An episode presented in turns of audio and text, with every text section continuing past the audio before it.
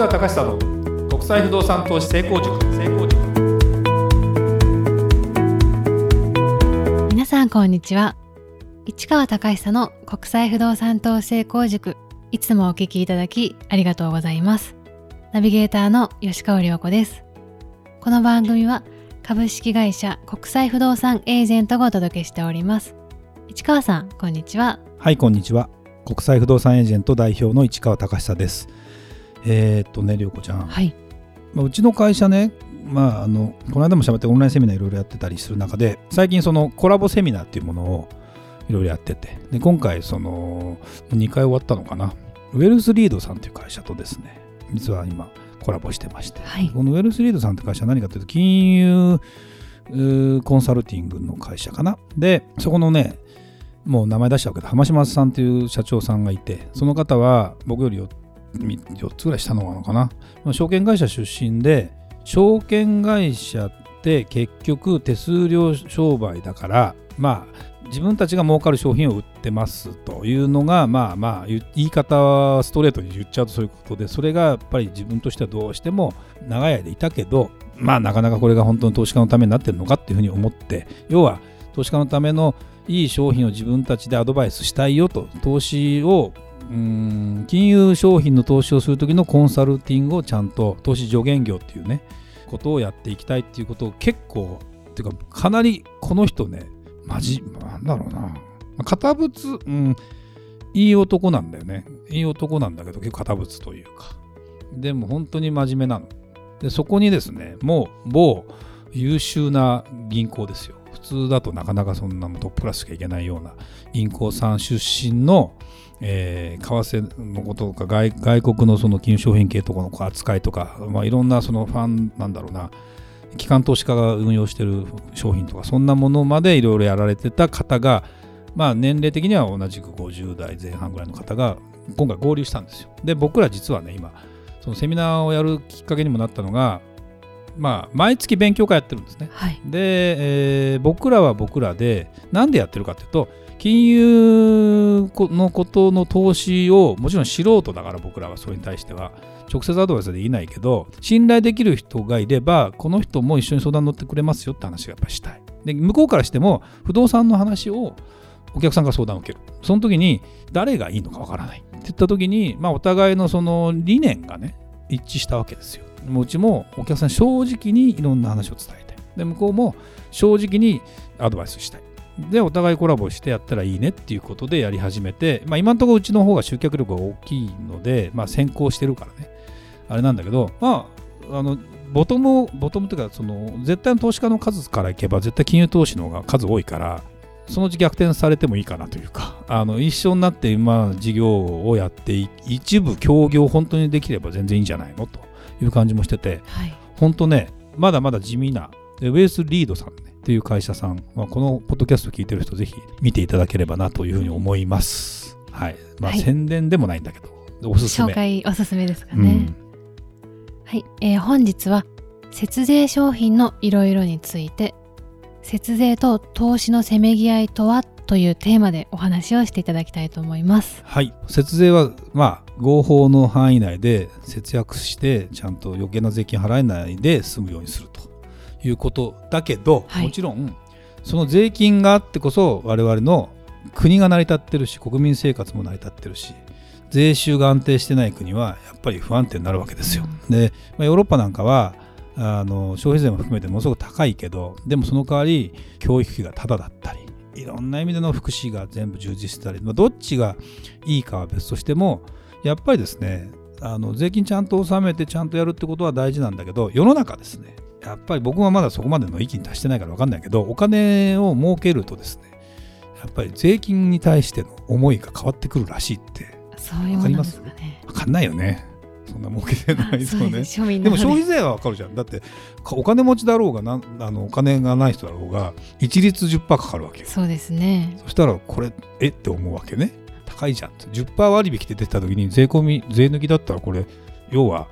消費税分が安くなるだけじゃんみたいそうですね。なあるじゃない？でね、えーと、この商売をやっていると海外不動産の商売とかやってるとやっぱり不動産って何のために、まあ、投資するかっつった時にもちろん純投資として不動産を持っていることによる資産の値上がりとか利回りでお金がこう資金、まあ、賃料とかで生み出すとかね。もちろんホテルとかだったら運営運用益で生み出して利益で、まあ、事業までできたりする。なんだけど基本的にあの累進課税という言葉は知ってると思いますが国によって違いますよ。だからお金持ちになればなるほど、えー、税率が変わってくる。まあ一般的には日本の場合個人の場合は最高税率45%プラス住民税10%だから55%の税金がかかるわけ、はい、まあ一般的に言うとどうなんだろう3000万年収3000万から4000万ぐらいになってくるともうそのぐらいの域になる。で負担感ということになると負担感というのはそのもう結構私税金払ってるじゃん的なところで言うともう年収1000万超えてくるとうわ重いなみたいな感じになってくるんですよ。でそうなってくると、まあ、あとそれ個人ね。あと法人もまあ法人税はそんなになんていうかな。もちろんその状況によるんだけど基本的なパーセンテージっていうのは2段階ぐらいなのでそんなにバンバン上がってるわけじゃないんですよ。だけどこれもせっかく利益を残したのにその分税金で持っていかれるとなんか稼いだもんじゃんみたいなって言った時にどのような形で経営者とかお金ある人は考えるかというと、まあ、節税ですよね。節税をしたいって考えるわけですよ。普通に考えた時に。そうですね。でねちょっとねこのね今ね私が持ってる本「社長の賢い節税」っていうこのすごいねこの分厚い本。これ何ページあるんだろう。まだ読めてない私。520ページ。結構な分厚さですよね。ね読むだけでちょっと大変だからセミナーがあるんで受けてみようかなと思ってるんだけどこれねちょっとね税理士さんがしゃべるんだすごい。まず序章。会社も個人も得をする社長が知っておくべき8つの実務社長にしか実行できない賢い税務戦略。社長の手取りを賢く増やす。ファミリーの手取りを賢く増やす。戦わずして勝つ、戦っても勝つ、株式買取の賢い方、相続税ゼロ、高額買株式とか、まあ、いろいろ書いてあって、で、別にこの内容を紹介するってことが目的じゃないんだけど、要はですね、節税商品っていうのはどういうことかというと、この商品を買うと、例えば、まあ、前の太陽光とかそうだったね、太陽光を、えー、まあ、要するに、あれはほら、火力発電とか原子力発電から自然の太陽光とかの発電をやることによってクリーンエネルギーだし、えー、国にとっても非常にいいことだしそれを民間の人がやった時に国が電気を買い取りますよとそれを。その金額が結構高いから投資的にも儲かりますよもあるんだけど一括して原価償却できますよっていうそのいう時があったわけ、まあ、今もエリアによってあったりするんだけどそうすることによって今年儲かっちゃったお金を全部消せるわけですよ。言ってみれば。まあ、全部っていうとその例えば5000万儲かったら5000万も全部消せるわけ。そうすると5000万でさっきの話じゃないけど2500万ぐらい税金持ってかれるのがそれこそゼロになったりするっていうこの凄さ。でそこでそんな商品っていうのはまあ変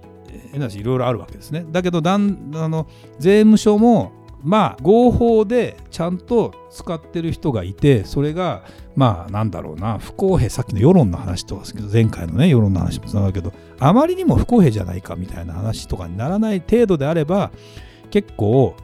節税として認めてるってケースも多いんだけどだんだんうん目立ってきたり、まあ、海外不動産も海外不動産を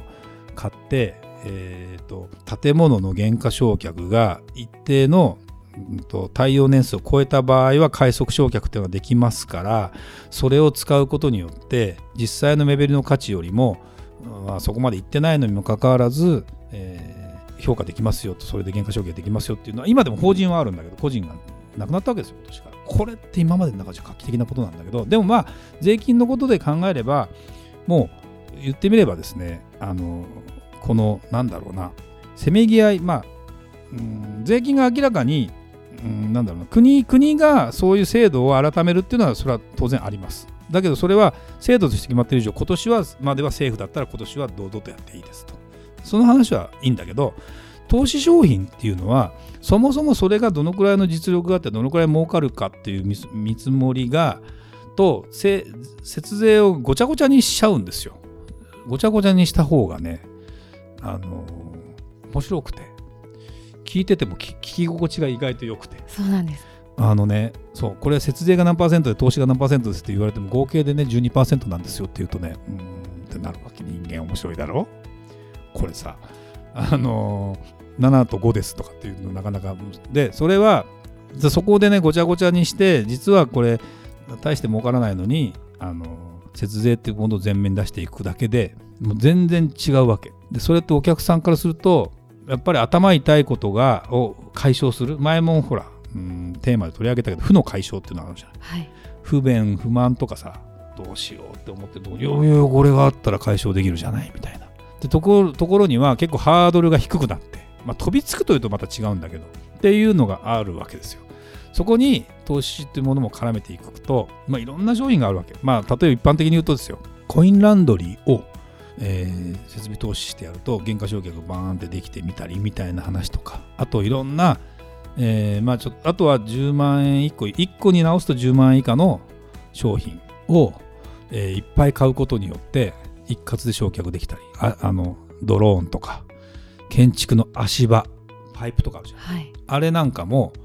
個にしたら安いわけよ、そうなんですね。うん、でそれをいっぱい買うと1個ずつもう経費で落ちるわけ経費で言ってみれば。なるほど。そうそれでそれのかレンタル料で収入が上がるわけ。そうするとこっちでお金が入ってきてなおかつ節税もできてみたいな結構あるんですよ。でそれをねまあだから市川さんこういうのあるからって言われて、まあ、僕はそこを節税コンサルっていう立場でやってるわけじゃないからそれも知ってて知ってるけど不動産ってところを使ってどこまでできますかっていうところはやるけどまあ、節税コンサル的なもので言うとなかなかあのそこを得意な人にやってもらいたいんだけどまたねそれがね例えば今度まあまあちょっとイメージが消費税を取り戻せますよ的な話とかあとそうだな固定資産税払いすぎてますよみたいな話とかね。はい。払いすぎてますよっていうよりも計算式が違う計算の方法を変えることによって固定資産税を削減できますよと。ただしそのためにはテクニックが必要ですよみたいな。これをコンサルとしてやってる人がいて一気にブームになると。そういう情報が僕のと。こ入ってくるわけよ市川さんこんなんあるんだけどやらないってでもやらないって言ってる人がその商品の内容あんま知らないでくるから。僕的に言うとちょっとなとだ商売下手なんだよはっきり言うとで商売うまそうな人が大体食いついてみんなやって儲けてますよって言われるから。まあまあ。まあまあまあっていう話が裏で出ちゃうと実際その商品を作って運営してて例えばその足場もねうんと足場レンタル業というところの会社を信用するしかないわけじゃない。そうですよね。だってその会社が潰れちゃいましたとかさ言われたってねあの言ってる数字と全然レンタル料金が違ったりとかだそうなってくると結局は何を大事にしなきゃいけないかっていうとそのそこがどれだけ信用できますかみたいな話になって。じゃあその名だたるちゃんとしたちゃんとしたって言い方よくないな名だたる会社がやるかっていうと意外とやらないからうん。知らないなこの会社みたいな会社が大体やるじゃないですか。そうなってきた時にどこまでリスクを僕が取れますかっていう話っていうのは不動産だってると現実問題うちを信用してくださいとか現物があったりしてだけど建物できてないとさ本当にできますかみたいな話もやっぱあるから、まあそね。こをうちも躊躇したりしてるわけですよ。それなのにうーん分かんないよねみたいな感じもでもちゃんとやってる会社も当然あるしでそれが合法だったら僕は構わないと思ってるしでもお客さんもだから自分で勉強して自分で腹くってやればいいんだろうけどまあまあまあね一回やってみてうーんまあいいかなっていう判断でもいいのかもしれないしでもうまくやってる人はねうまくやってるしこだわってる人は国税出身の人をバックにつけて、すごいですね、うん、確認したりしてる。でもこれも毎年変わる。状況が。だからでもそれはもう当たり前だよね。結局今の今日今年のまあこれ税理士さんに言わせると節税っていうのは今あの来年になるとわからないですよ。また変わるかもしれない。だからい今やることだが正しいですと。そりゃそうだよね。だって今今年発表されてる税制はこれですからそれは絶対にもう大丈夫です。まあそこに今度嘘があるとまずいよ。だけどそれを使うこと自体は問題ありませんっていうこと自体は正しくて。うん。でそれもでもね素人になるとどれがいつまでかってもうそんなとこも分かんないじゃない。でそれもうーんだからその